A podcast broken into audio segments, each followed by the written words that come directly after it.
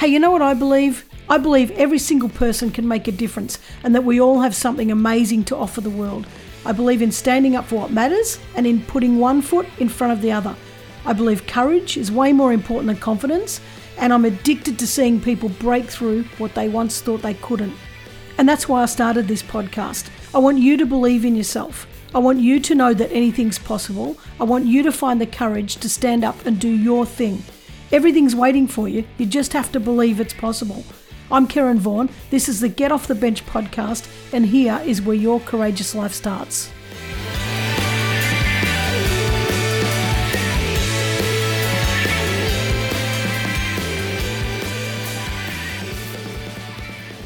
Hey there, and welcome to another week of the Get Off the Bench podcast. Now, this podcast, Get Off the Bench, of course, is to inspire people to get off the bench you know, to back themselves to actually go and do something they love.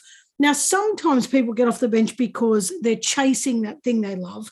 Sometimes because it's through adversity, something goes wrong and it sort of accidentally almost leads them to uh, doing something great or doing something that's more meaningful to them. Other people get off the bench because they're in a situation that they absolutely hate and they need to escape it. For some people, it's even survival.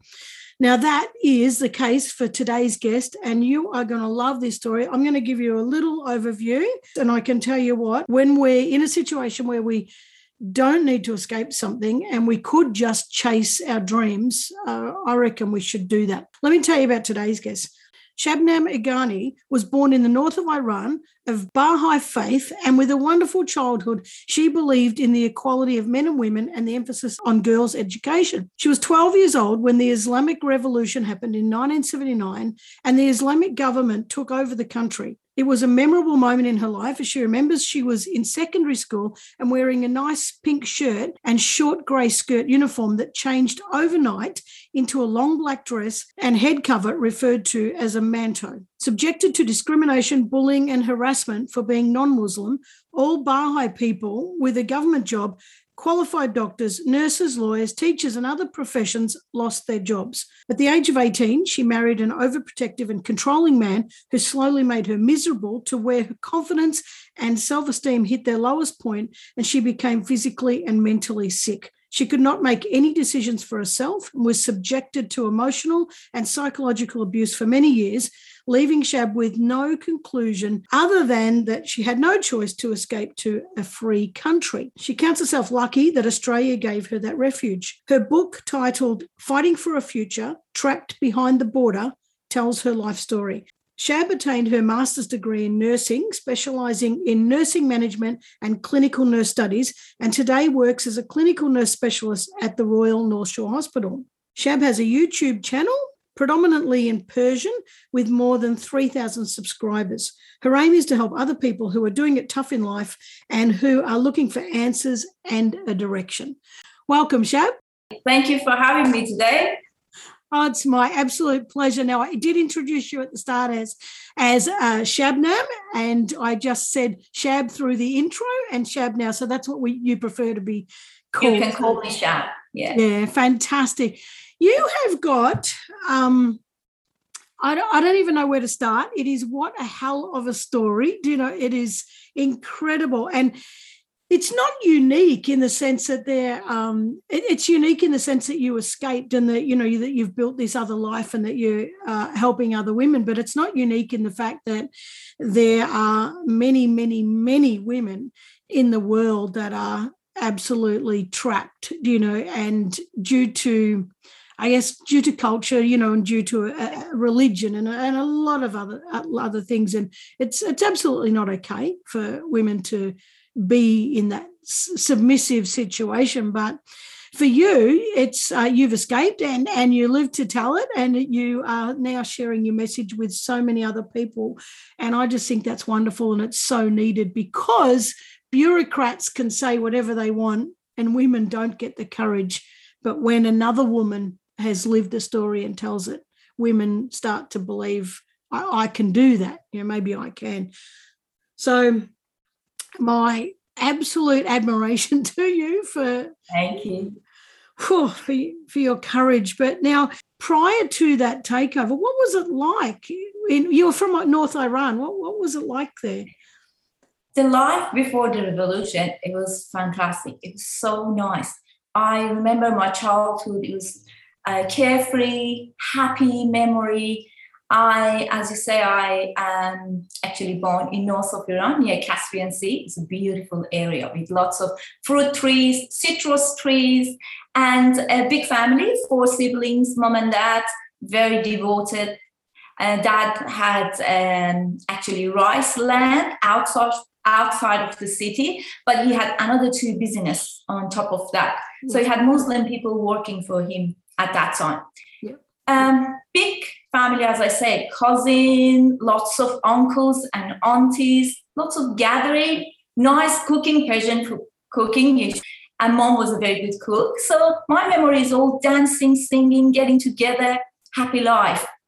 We used to go to uh, Caspian Sea for swim, actually for holiday with all the family. It was like Australia, everyone free. Wearing your swimming costume, men and women get together, and uh, my childhood dream always was to be a nurse or working as a healthcare professional. So I knew it's going to happen because my uh, aunt grew up as a Baha'i face, and my parents really emphasized, or Baha'i face really emphasized on education, especially for the girls. Mm. So my parents would provide me with the best education. I went to um, a private school which is mixed with the boys. And I knew I'm going to have this dream come true. And I had a beautiful grandma. We used to make a campfire on the mm, like a front yard, making baked potato and with my cousin and play together. So it was so nice. It's like Australia. When I came to Australia, I say, wow, I was like before in Iran. It's exactly the same. Free country. That was my memory of my childhood. Wow. It's it's it's hard to it's it's hard to imagine because being Australian and always experiencing that kind of life, it's hard to imagine that that could ever be taken away. And yet I know it could. You know, I, I know that, that at any time that that could happen.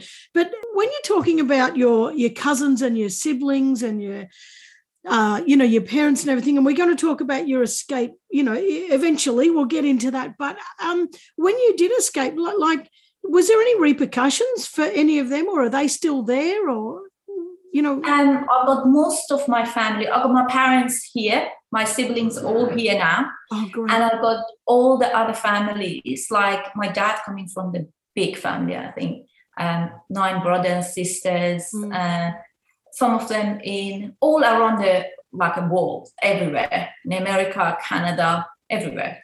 So we're not seeing each other as we used to, but we contact through the phone and social media, and we still keep contact with them. But that time, yeah, it was it was hard to say goodbye to all those family because when I left, only my brother was here. Yeah. And my dad was back in Iran and the other cousins and others uh, still back in Iran. Yeah. Wow. That, yes, that would have been so. I'm so glad that most of them are free, and you know, most of them are. Uh, you know, are scattered around the place, and that yeah. and that you can live a, a relatively normal life. But because that doesn't always happen, sometimes there are repercussions for, for yeah. family members. Do, you know, when somebody somebody escapes or does that. But I'm so so happy to hear that. But I still got lots of family back in Iran. I still got my niece back in Iran with two boys, which they have no future. They cannot go to university. They have absolutely no future. It's heartbreaking. I've got lots of like I mean extend family back in Iran as well and close family as well. So and so even though they're boys, they've got no future because they are non-Muslim. Yeah, exactly. If you are Baha'i, you have no chance to go to university. You have to convert to Islam to be able to go to university or to have any job. Like it's hard to have your job. If you have a job as your private, like I mean, open a shop for yourself, they make the life horrible for you, very hard, because there's so much hatred about Baha'i um, in Iran, which is all uh, spread by the government and the Islamic regime in Iran. That's it's bloody awful, isn't it? And I, I have not studied the Quran and I don't know enough about it, so I shouldn't be sort of talking like I do know about it. But what I have heard is people say that it's full of peace. And you know, and then you see things like this, you know, and it's just it's it's always a core group of radical people, didn't you know, that that destroy other people's lives. And you know apparently you know supposedly all the religions are filled with love and sharing and caring for each other. And then then you see things like this and then religion gets blamed but it's it's it's just it's a pack of fanatics you know that are usually men uh, you know sorry to say but it is usually men no, that's true. that are gathering together you know for power. And then they they hide behind the the the the religion, whatever. It, it's funny. It, anyway, let's not go down that rabbit burrow because I'll get right down there and I'll get shitty. So yeah, I want to say something. As a Baha'i, we believe on one mankind and one religion. Like every religion, it's just one religion and one God. So as you say, exactly right. The man coming and change it to what they suit him and what they're good for them.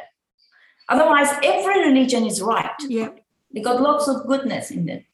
Hundred percent. And I always say, you know, one one people, one love, one planet. You know, we're just all all together, all connected, and it's it's all the borders and religions and the politics and this and it just keeps separating and dividing people. And like we all know the more people are divided the more they can be controlled. Do you know and it's we see it happening all around the world at the moment. It's, it's it has been for years and years and years for centuries but Oh, anyway, so when you, know, I in the intro I read out that you had this beautiful pink shirt and a grey skirt, and you know, overnight um, you were you're forced into a long black dress, and and you know you were girls' education was kind of kiboshed. You know, it's like no, we're not going to support that. What what happened to your education after that takeover? This happened like the change happened so quickly after the revolution and it was like I was I went to school two days after the revolution happened and I could easily see the changes because my friends, my neighbors, they was uh, actually they were Muslim. They tried to ignore me because they probably scared of the government. Mm. All the teachers, which not uh, support the Islamic regime or uh, from different religion, not Muslim, non-Muslim, all sacked from the job and eventually graduated change with the Muslim, very fanatic teachers and principal. They all change. And I was subjected to, like some of the Baha'i girls was, or Baha'i boys was expelled from the school straight away. But I was fortunate, but I was subjected to discrimination, humiliation. And uh, I remember walk in front of the class to get into and sit on my chair and the geography teacher i remember really that lady. She was a uh, she was covered herself from top to bottom.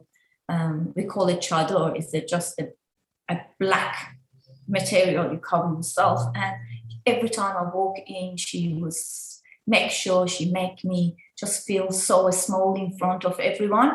It tried to break my spirit at that time.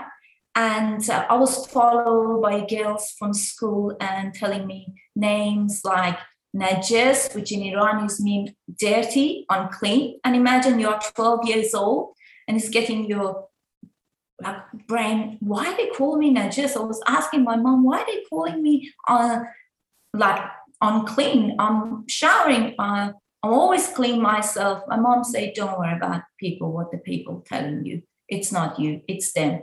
And they was calling a sinner and we had I absolutely I had to watch whatever I was saying.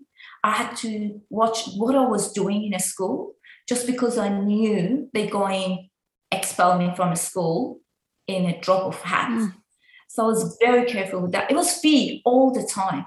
And as soon as we walk in a school, they was search everything, make sure we don't carry everything with anything with us. And it was horrible for a 12 years old, which had a life like that, beautiful, happy. I believe on humanity. I believe in every religion is one religion. I got lots of Muslim people. I got people from Christianity background.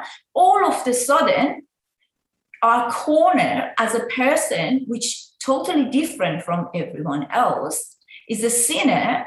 So I, I was thinking, it wasn't because my parents, I was thinking maybe something wrong with me. Mm. But my parents keep telling me it is nothing to do with you, with you. It's just them. Just go to your go to school, do your study. So I was trying very, very hard, actually, very hard to pass my exam because um, two of my teachers at that time they really hated the Baha'i people, and they was always telling me in front of the class, "We make sure you fail this year." So I worked so hard just to pass my HSC, and um, then oh, my dream just gone forever because I couldn't go to university. And they told me you have to convert to Muslim to be able to go to university. And that was end of my dream to be a nurse back in Iran. Wow. That, that's just you know, you work so hard, we're going to fail you. And, and no, I'm going to work really hard, I'm going to pass. And then it was just like, for what? But it, it, it hasn't been for what because you've ended up, you know, be, becoming a nurse over here. So at least, at least what the effort that you put in, you know, has been rewarded. Now, when you, how soon after you left school did you end up, um, you know, marrying the man that you did? Like, did did did you marry him straight away, and was it just to fit in, or keep the peace? Few months. That was an arranged marriage, or it was a forced marriage. It wasn't that. Uh, when I was 17 years old, I was in high school because I started school early. Um, in Iran, when you when I went to private school, I could go to school a bit early, so I started year one earlier. So I finished my HSC when I was 17 when I was 17, I was doing my HSC in Iran. I had a few proposal, marriage proposal, and I was turned down by me and my parents because I was young and I wanted to study. When I turned 18, I had I keep having that proposal. That that's normally is a custom in Iran. And the boys see you and like you, and they ask the parents, they come and propose. So I had a proposal from my ex, and my parents decided, oh, he's a good looking man, good family, so he's a good candidate. And I say, yeah, that's fine. And my brother at that time was planning to leave Iran and um, come to Australia. So I really wanted to go with him, but my dad didn't want to put me in danger at that time. That is such a, a like a young age. Mm. Um, so I decided, yeah, okay, I'll get married. But I remember, I just 100% sure if I could go to university, no way I'll get married at that such a young age. Mm. And yeah, that was start of my marriage. So you, so straight after school.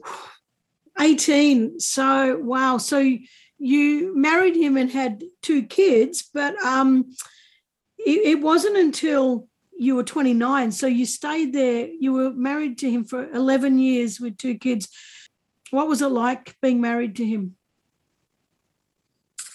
um, as soon as I married him, actually, the life was totally changed. He was super controlling. He controlled every aspect of my life. He was keep telling me, I love you, I cannot live without you.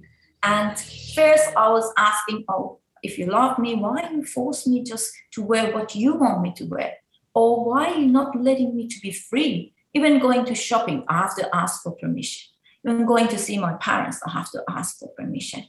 And uh, any aspect of my life. I mean, even reading a book, it just criticizing me. Are you reading a book? You should look after the kids than reading a book. Or I was writing an article for the competition in Baha'i writing, and then he was telling me, um, you know, you better concentrate on the kids and your marriage life than you do writing for this competition. It's a stupid thing. So every time, slowly, slowly, try to just crash my confidence. And at the end, I came to the point because it was lots of lots of fighting. It was very bad environment, lots of negative thing. So I started to say, okay, that's my life. I'm going to accept it. I cannot go to university. I trap now and I just have to make him happy. Maybe if I make him happy, he will give me more free, freedom. You might call me a stupid, but I never blame him for whatever he done to me. Mm. And I always blame myself. I say, maybe I'm doing something wrong. Maybe I'm not a good mother. Maybe I'm not good a wife. Maybe I should listen to him. To the point I couldn't make any decision for myself. Always was saying, oh, uh, watch whatever I was saying in front of people because I knew he'd jump and correct me. Outside, everyone knew, like no one knew about what's happening mm. inside of life. Everyone said, "Oh, you're lucky. This man love you so much." Because they always tell me, "I love you. I cannot live without you. I'll kill myself if you leave me." And even he threatened me to kill me when I left. And so I was really, really trapped in a bad situation. I didn't want to tell anything to my mom and dad because I knew they are suffering in their life. Dad lost his land because not being uh, Muslim and being Baha'i, he had his in, own issue with the government. Uh, his business, it was very hard for him at that time because being Baha'i, I didn't want to break his heart with what's happening in my life. So I tried to cover it from everyone and put in everything inside myself and say, I'm responsible. I'm suffering. I don't want anyone else suffer because what's happening to me. So it's getting to the point I emotionally it's affect me, physically affect me to the point I was fainting all of a sudden without anything, like too much pressure, and I was fainting. And the doctor couldn't find what was wrong. And they say, oh, could be mental thing, could be emotional pressure, or but I wasn't telling anyone what's going on mm. at that time. Wow. Oh my God. You know, it, sounds sort of like uh, amazingly unreal, but there are so many women currently, you know, experiencing this same thing.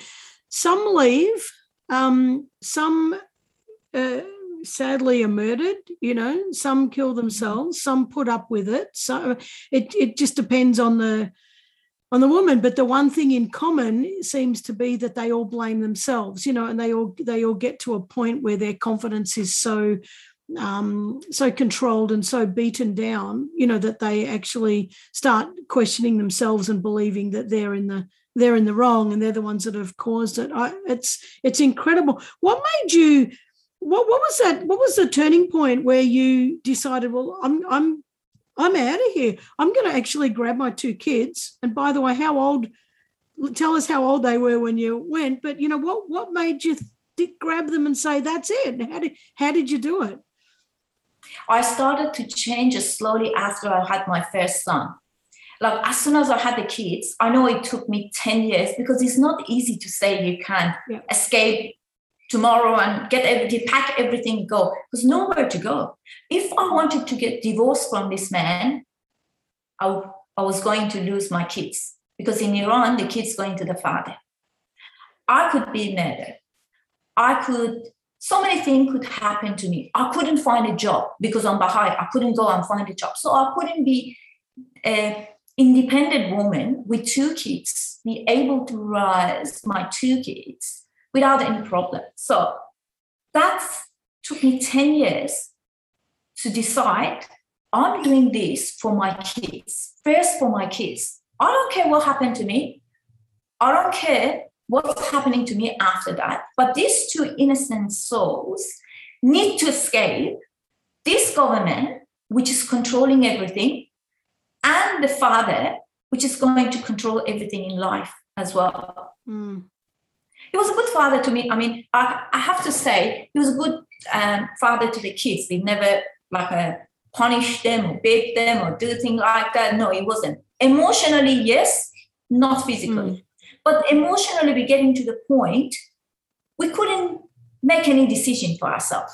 So I thought, this is not for me. This is for my kids because my life for my kids, I, I know every other mother probably the same.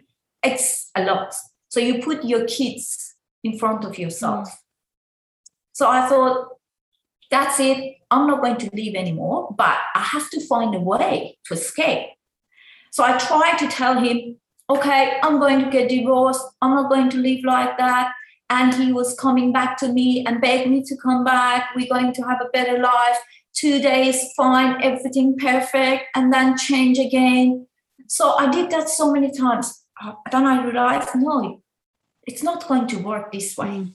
So then I decided I'm going to escape Iran because I'm going to escape the government and him. But you know, you got the kids, you want to marry to work, you want a father, um, your, your kids to have a father, you want that man to have uh, the kids, I mean, um, in their life as well. So I decided to go um, the first time escape Iran with him. So I, it took me months and months to convince him I'm going to take the kids and escape Iran. I want you to come with us. I want you to be with your kids. I want you to be with us. And uh, he was saying, no, this is not going to happening. So we had so many argued.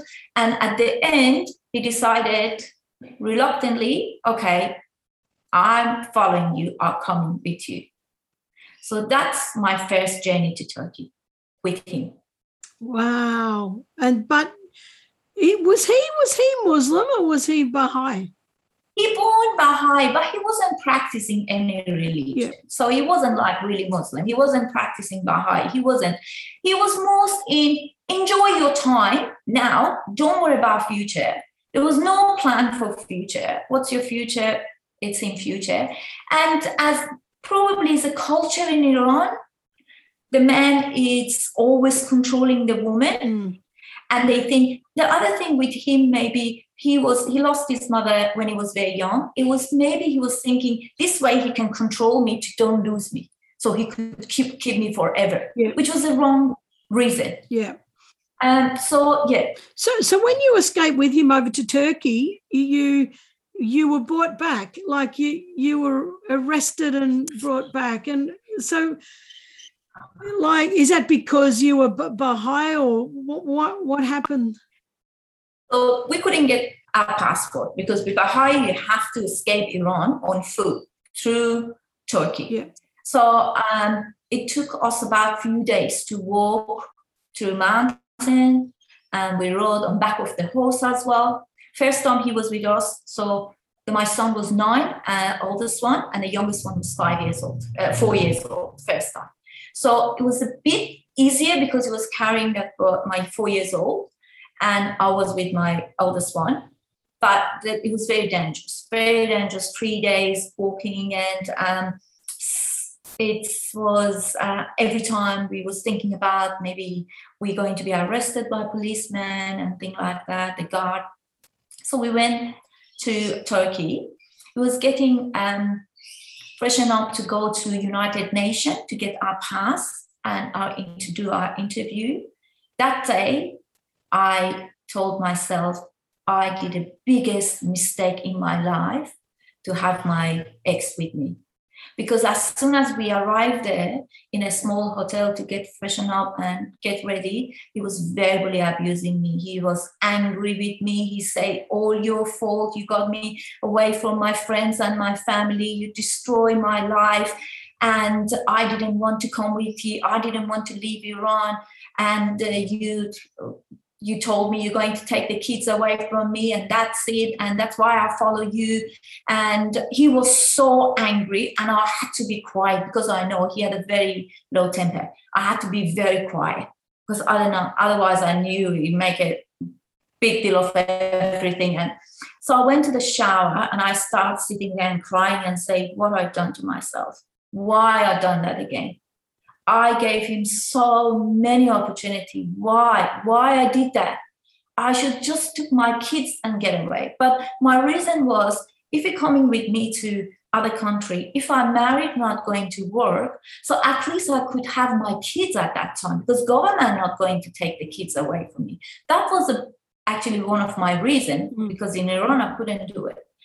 Anyway, we get ready. We went to um, United Nation with everyone happy, but I was very sad. I was very tense because I'm getting pressure from him as well. We had our interview, and then we are we had our passes to go to Agri, which was a um, a country, a small countryside um, near in the Turkey, but the border of Iran. So we all get into the bus, was going to Agri to go to the police station and uh, give us, uh, I mean, to give them our passes.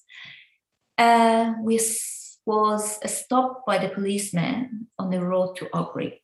They came in, they asked for uh, passes. They took the passes and they say, um, we're going to follow you to Agri, make sure you are safe. So you believe policemen and you got the actually passed from the United Nations, which you say you can't stay in Turkey. So we believe that about five ten minutes, we could see the bus driver turn the bus to other direction toward Iran. Oh.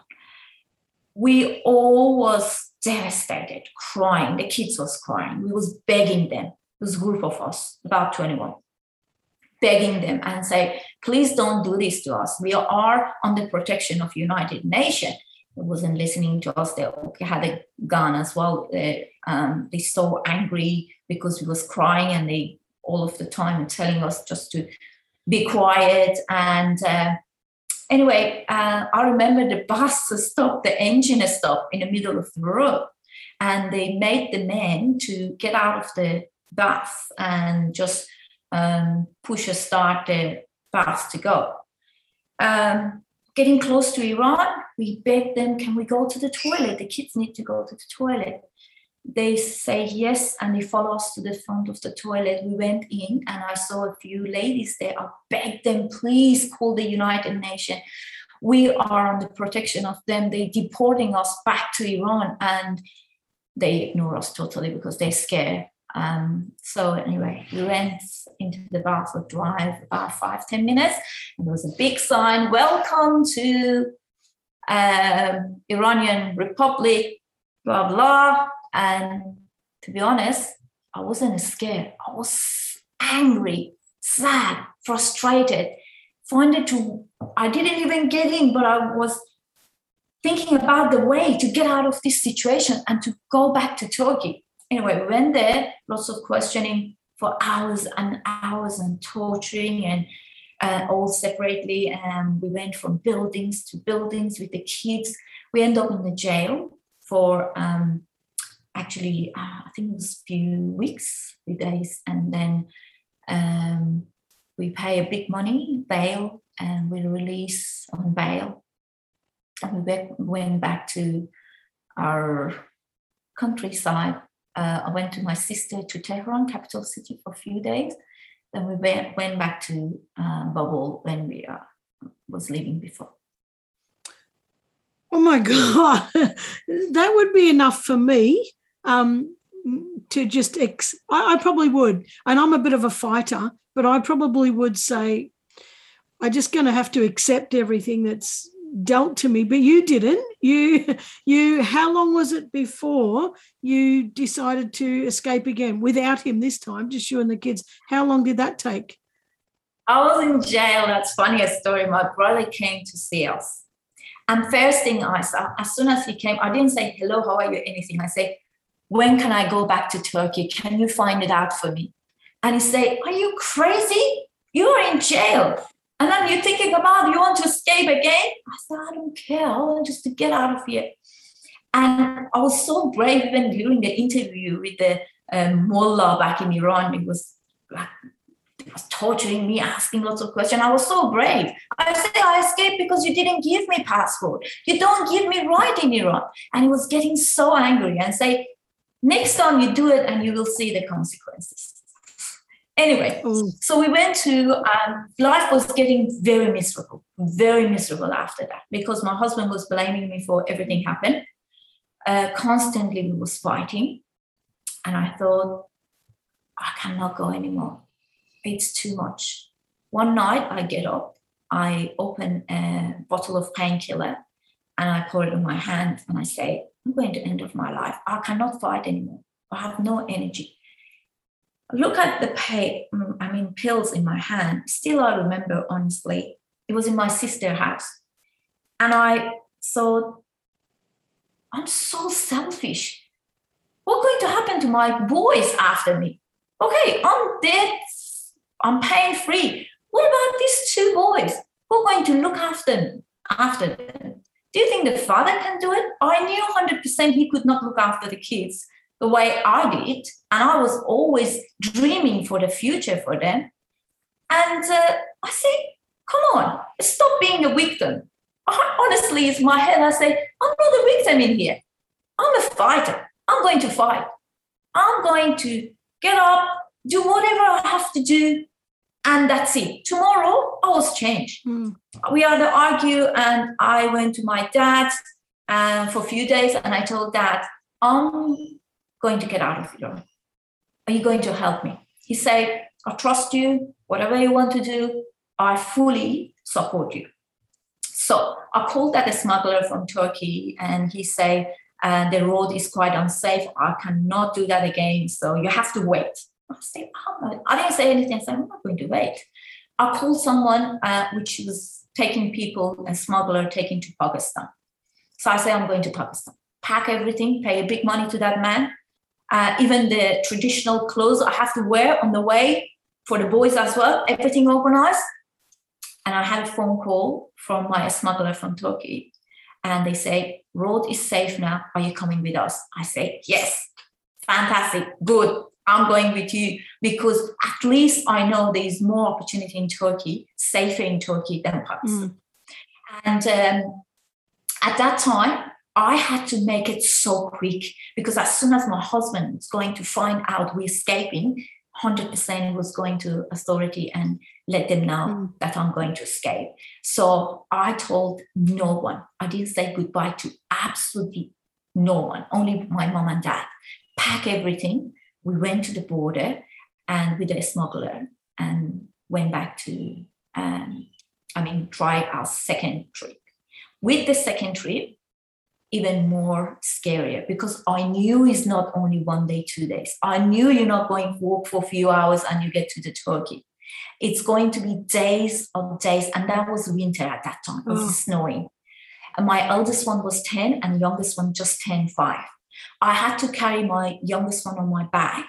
And when I finished that trip, I get to Turkey, I was all covered with bruises and cuts. And the young, my eldest one, he's so mature. I'm very fortunate to have two beautiful boys. He was carrying a backpack. And um, I remember we went to, during all that agonizing time, very dangerous. You can be raped on that trip you can be murdered on that trip, which has happened to so many people.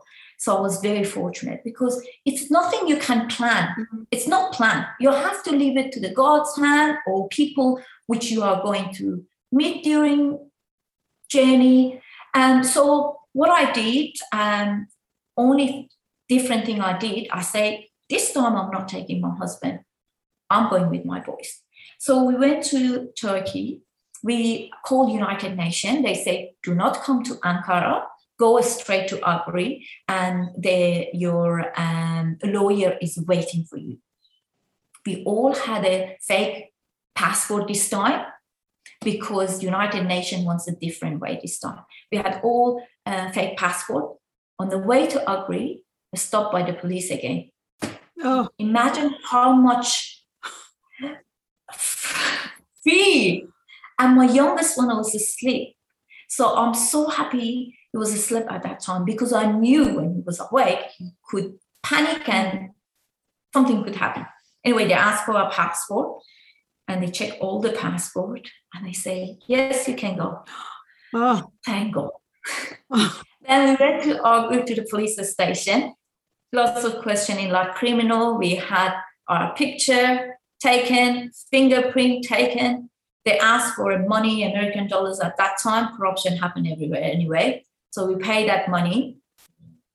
And yes, we went to uh, a hotel which is um, under protection of United Nations. You call it hotel, but it's not a hotel. It was a four-story building, very old, um, the room, um, I'll tell you what my experience when I get there. So imagine it's about late afternoon. You go into a country, you don't know the language, you don't know the culture, and you get into the hotel. They say, go and get your room. Everyone going to choose their room, everyone getting room. I was very slow. I had my son, which was a slip, uh, Sam at that time, as I say, five years old, so I was carrying him going up. And the room was allocated to me, a room with no door lock, awful room with a, a bed with no linen, filthy mattress, no toilet, no chair, no wardrobe, no curtain. Walk in, turn the switch on the light, and I could see a few men sitting outside drinking, and they all staring at me. It was horrible, scared me. So I turned the light off. I sitting there and didn't know what to do. The boys was hungry. I had a backpack with something like my um, warm clothes for the kids. I had a few few tuna, thing like that, and canned food. So the boys was hungry. I say, okay, I have to go out and get something for them. I went outside and with my I mean, couldn't even, I mean, communicate with them. So I asked for some feta and bread. So I fed them with the feta and bread on that night. And I was sitting on the, um, boys was very tired at that time. So I was sitting on the bed and uh, I put those boys' head on my lap and covered them with only my long coat, only thing I had. I was sitting and crying and say, oh my God, I just start this trip. It's going to be very horrible long journey, but I have to be strong. So I sat there whole night. I slept like that with the kids, both resting their head on my lap till in the morning. It was too, it was a few filthy toilet outside. Was horrible. And there was an area, like a big area for cooking, but there was no cupboard, there was no cooking stuff. Everyone had their portable, uh, like a gas cooker, uh, which I had to go and buy it. I had a backpack with everything, but they took it away. The smuggler took it away from me during the journey and say it's too heavy for you and you can, your boys, you cannot do it. But they say they're going to send it to me. I never saw it anyway. So I lost a few juries on the way because not some juries there, some, but anyway, I was in a free country at that time. Wow. Wow. That, that's just so, it's so I don't know. I'm I'm almost speechless. I I know that people do it, but I it's just it's uh, takes so much courage and so much bravery and so much determination, you know, to escape uh, something that's so awful. But you ended up making your way to Australia, which is fantastic. So and you just did that from Tur- from Turkey. No, I was in Turkey for nearly twelve months and it was very hard it was very hard financially it was hard my brother and my my brother in australia and my dad was supporting me but i'm sort of the person i want to keep everything to myself i didn't want to ask for anything and um, as i say the language is different um, in my book you will read it so many things so many things happen even first time i went to australian embassy they didn't want me to go to australia they wanted they asked me to go to america or other countries, but I was very determined. You can see I sitting there, say, I'm not going anywhere. I'm going to Australia. My brother is in Australia. In Iran, they're forcing me to do whatever they want. In here, people should listen to me. And anyway, and it was a very long, very, very, very awful journey. But it's done actually. Yeah. And I came to Australia proud to call myself Australian. Oh, what what a journey! I mean, that is amazing. When you when you got to Australia, you know, like now you're married to a beautiful beautiful man, and you are now you've done your nursing degree, you know, and you've um, you, are a clinical nurse. I, I can't a, a clinical nurse specialist at the North Shore Hospital, and like you've done all that. So how did you establish yourself? Like when you first got to Australia, what what, what did you do with you and the kids to, you know, have all this happen? First night, my brother was here actually, and my sister came before me. But when I arrived in Australia first night, I still remember it was around nine o'clock. when we arrived in Australia. I was so scared because I say, I cannot speak English. I don't have money on me anymore. Mm. I don't have, I mean, I have to start from scratch. 29 years old, two boys, no job, financially, nothing. You have to start from zero. And you cannot even communicate with anyone. But I was so determined. So as soon as I arrived in Australia, I enrolled myself in English class, enrolled the kids to the school.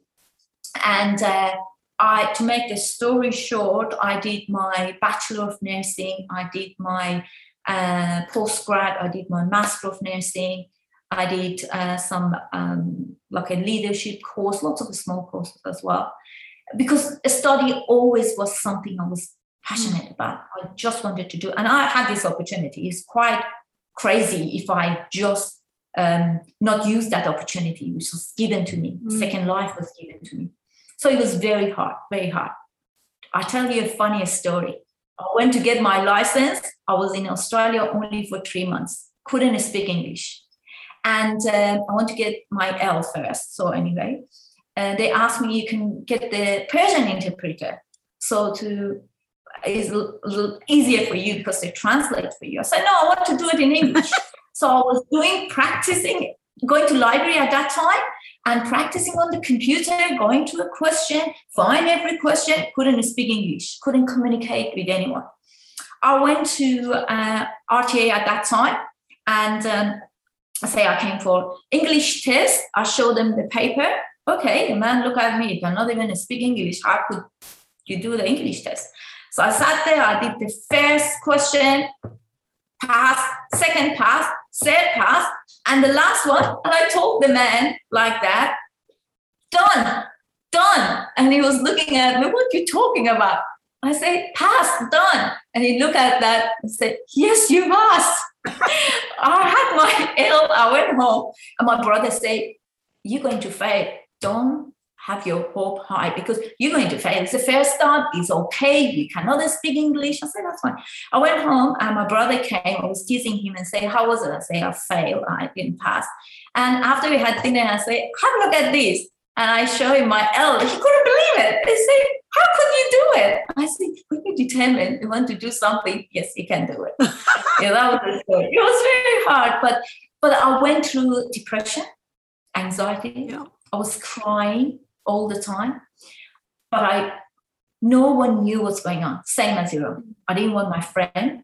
beautiful, beautiful, still have um, Australian friend mm-hmm. that really they support me you always tell me you're always happy. You always they didn't know what's going on until later on i told them. So i was going home at work happy doing everything and uh, everyone loved me at work which is such a good thing having the environment that people give you love. And coming home because you got two kids now they are teenager now they're going through their own identity finding their own identity and it was so heartbreaking to see sometimes I could not provide more for them. I was blaming myself. I was saying maybe I did the wrong thing. So it was so much fighting in mm. here, getting to the very bad depression. Then I realized one day I should have stopped that. I should have stopped this because it's not going to help me. I was looking into the mirror at that day and I start to talking to the mirror to myself, which is was a, like a self therapy, and it's helped me a lot. And I start to make my 10 self-made rule to follow, still I follow it, and to be a stronger person, to be happier, to be independent. And it wasn't easy, as I say, and I know so many people. That's why I want to tell my story. It wasn't easy mm. to tell my story. It's a big, it's a wound actually you're going to open it, you're going to expose it. And underneath is full of infection. It's going into the body, it's going to kill you. You're just covering it with a scab. One day you have to say, No, I'm going to open this wound. Mm. I'm going to make this wound to heal to be able to live. Otherwise, it's going to kill me. Mm. So wasn't easy, and I'm sure so many people going through this difficulty. I was going through before. That's why I want to be a voice for them and I want to help them. I want to tell them, come on, get off the bench, do the thing you have to do. No one going to help you. Yep. If you want someone to help you, look into the mirror. Is you. Yep. No one coming to ask you. But I was telling myself, Shab, no one coming to tell you, Shab, what's your problem? Can I solve the problem for you? Can I do anything for you? I went for to um, counseling actually. Absolutely hate it because the thing that was telling me it was against my culture, against my belief. But if your son getting angry with you now, or if so, just is his life, leave it. You have your life. You was it's not, it's my kid. My life is part of my kids, you know? Maybe it's worked for some people, didn't work for me, Mm. to be honest. So I will have to say, I'm a person, I have to find my way. If I need help, yes, there's so many help there around. If you're depressed, I'm telling you guys, if you're depressed, there's so much help around you. Mm. But no one knows you are in depression. No one knows that you're suffering. You need to stand up for your right and you need to be honest with yourself. See, this is my weakness. I'm suffering. I need help. Mm. And that was help me. Wow.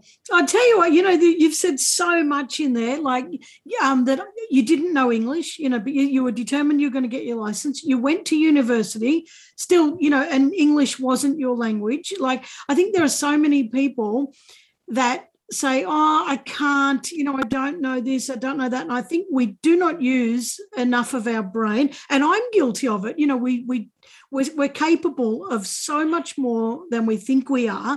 And I guess it just depends, you know, when you're in a desperate situation, you're going to find a way to dig deeper and to get that s- that are out of you.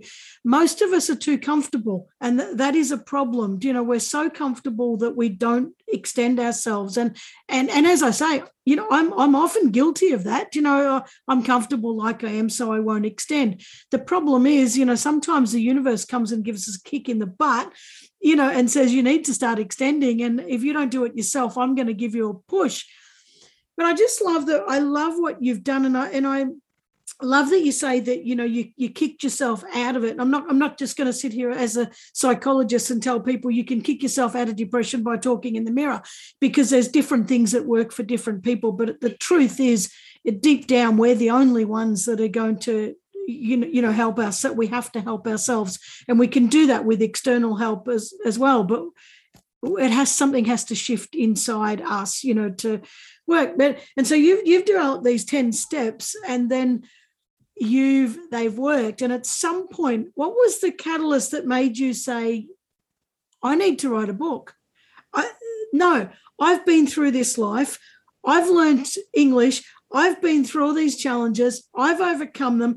I created 10 steps to help myself. And now I need to share this story with other women. What, what was the point that made you feel worthy enough or valid enough or credible enough that you felt you could write a book?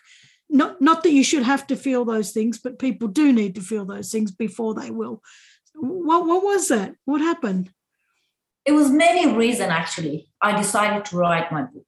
22 years it took me to, I mean, to sit and decided, mm, I mean, probably 18, 19 years because I started three years ago, four years ago to write my Mm, So it took me ages, but few reasons. First reason, my friends, like you, when I was talking about my what happened to me, they was getting, I could see the astonishment in their eyes and the eagerness to know more Mm. and more about what happened Mm. because people don't know what's happening back in Iran or other country. So they encouraged me, please write a story, your story and uh, a book about it. And they, even one of my friends was keep telling me, go to the podcast, talk to people. People know, need to know about your story. That was the first reason. Second reason was to heal my wound, as I say, because something happened to me in the past. When you're living a life like that in misery, and you believe because your abuser, I was emotionally and psychologically abused by that man mm, and the government as well. mm, So constantly people telling you, you're not good, you're not good, you are not good. You believe, yes, I'm not good, I'm a failure, I did something wrong. So there is a wound which you need to make sure this wound completely heal. My wound didn't heal until I finished this book, I tell you. Wow. Because before I was angry, Mm. I was depressed, I was anxious, I was blaming every small thing. I was questioning myself, judging myself all the time. I was, if I make a mistake, I was telling myself, like, I wasn't like easy like now I'm talking to you. I was, if I say something wrong, I was questioning myself why I say this thing wrong.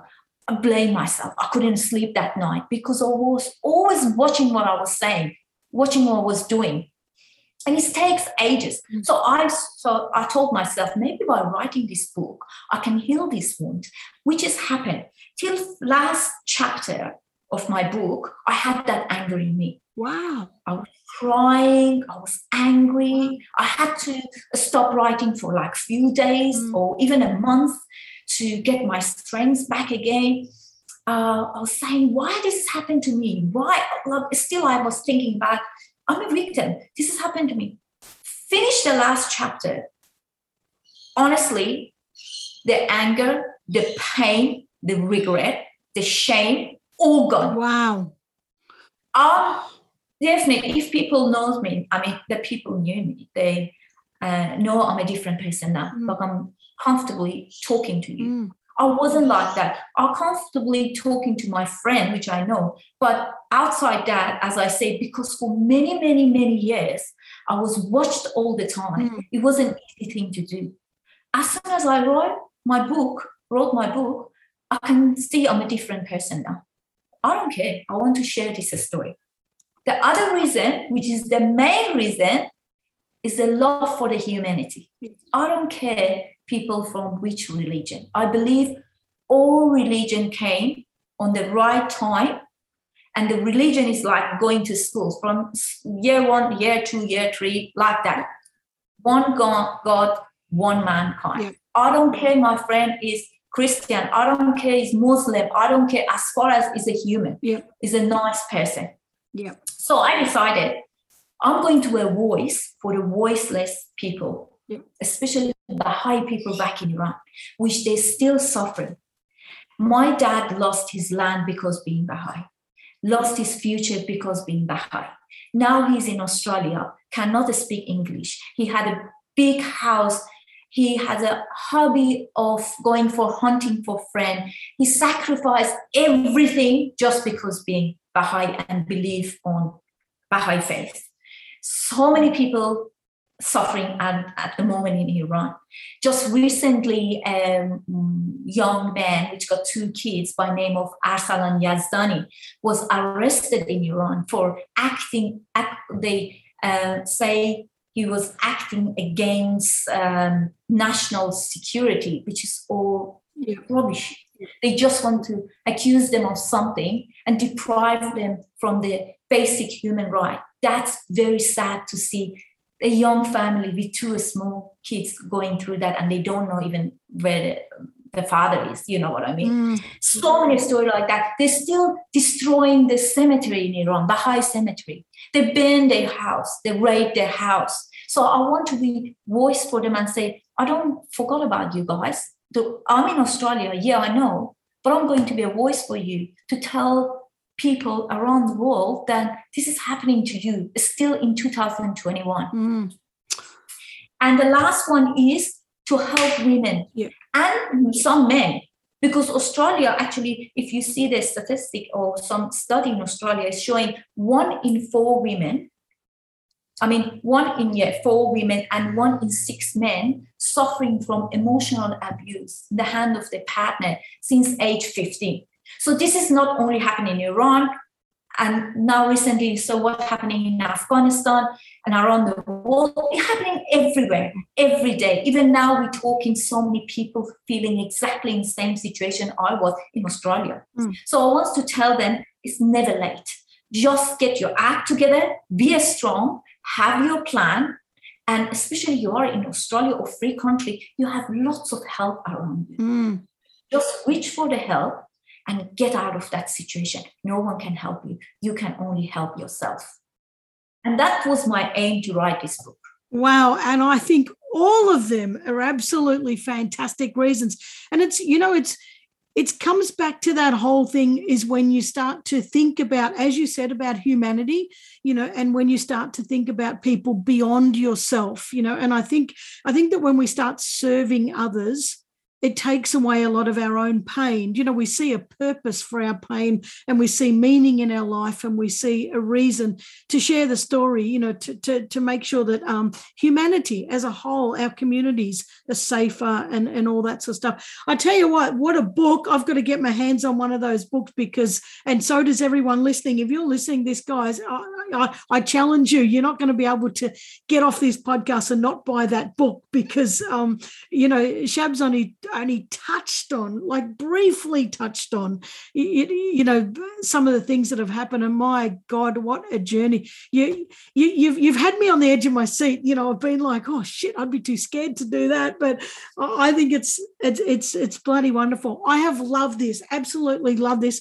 I'm going to ask you my get off the bench question because, of course, this um, podcast is to inspire people to take action, and it, it doesn't need to be as big as your action, but you know we get one shot at life. We get one one life. We've got to we've got to give it the best. And what advice would you give to somebody who feels trapped in their life but feels I and you've kind of covered this anyway but they feel like deep down they've got so much more to offer the offer you know, you know, offer the world. And we're not talking about trapped in an abusive relationship, just trapped. You know, people just feel like I'm stuck at a job or I'm stuck looking after these, I'm stuck.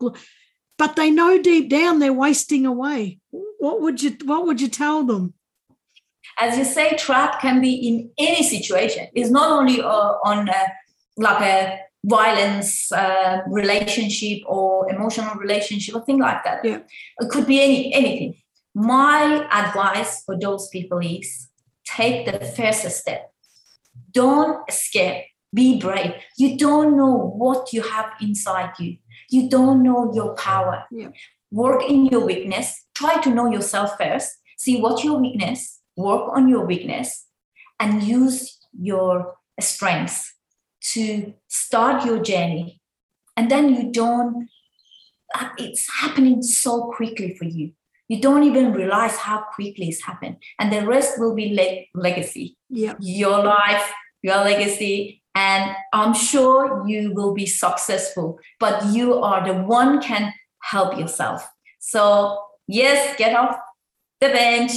Do whatever you want. You can do it. Believe on yourself that's the most important thing. Yeah. Believe on yourself, be positive. I love it. And you're so right. Take that first step. And, and you said it will happen so fast. And I've seen that so many times.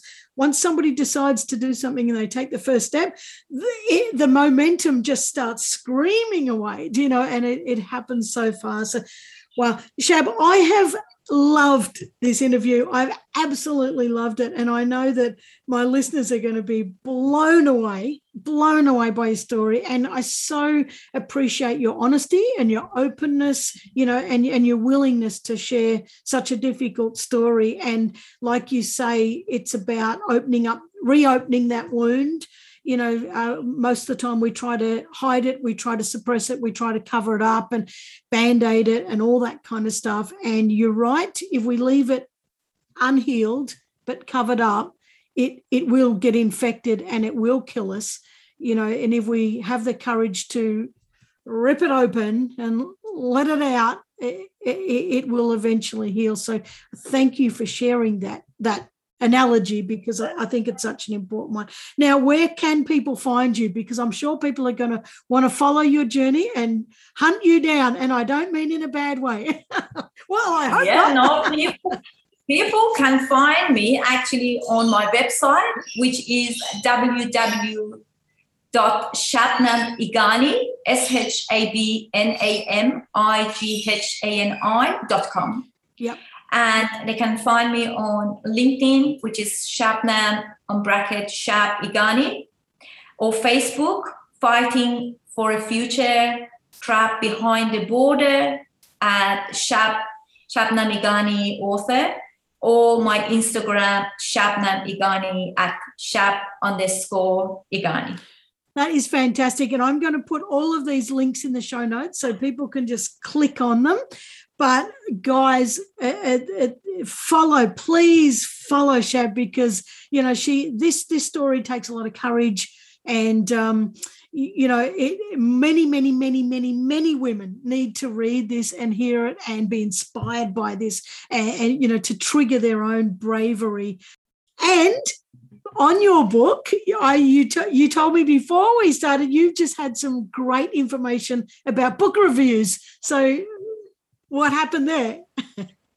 Uh, today, I just had my um, an email from my publisher. It was a beautiful email. He said, "Shab, I'm not going to tell you, but you better read this email." And I had five uh, uh, review from the international um, reviewer uh, they gave me all five stars. They say this book need to be read. It's beautiful book and it's so fantastic. I'm going to put it in my uh, website actually soon, so people can see that review as well and hopefully in Amazon and Goodreads. That is absolutely fantastic. That is testament that it's it's great. Uh, Shab, I've I've loved it. Thank you so so so much. I've really enjoyed it. I really look forward to thank staying you. in touch and you know and following your journey and and thank you so so very much. No, thank you for having me today. That was so great. My absolute pleasure. All right, we'll catch up with you soon. yeah, thank you. Thank you. See ya. Oh, guys, I'm speechless. That was fantastic. I cannot, I cannot imagine um, that kind of life. I cannot imagine taking those kind of risks. I, I, I guess we do get too comfortable where we live. And I know that at any time we could actually be facing that same thing. And I think that we need to pay a little bit more attention to gratitude and, you know, really be thankful for the life that we do live and the things that we can control. And I don't know, just, just get going and doing things before shit hits the fan. Anyway, I really hope that you go and buy her book. It's called Fighting for a Future Trapped Behind the Border. It's Shabnam Ighani and her all of her details are going to be in the um, in the show notes go and get the book, read the 10 steps that she's created that have obviously got her through, which is absolutely incredible. It's got five star reviews. You, look, this story needs to be told. Women everywhere need to read this, and men actually. And we just need to get this world equal, and we need to elevate people and support people and to recognize when someone's in a shitty place and to help them out. And I love that she's had the courage to bring this story forward. So please go support her. Everything's in the show notes, but it's shabnamighani.com. Thank you guys so much. I hope you enjoyed that. Thanks for joining me every single week. And that's it. I will see you next week. See ya. Hey, thanks for joining me. It really does mean the world to me. Now, if you or somebody you know is doing amazing things, make sure you send me an email to info at getoffthebench.com.au. That's info at getoffthebench.com.au. Otherwise, head on over to my website at karenvaughan.com and tinker around there a bit and send me a message. Okay, catch you next week.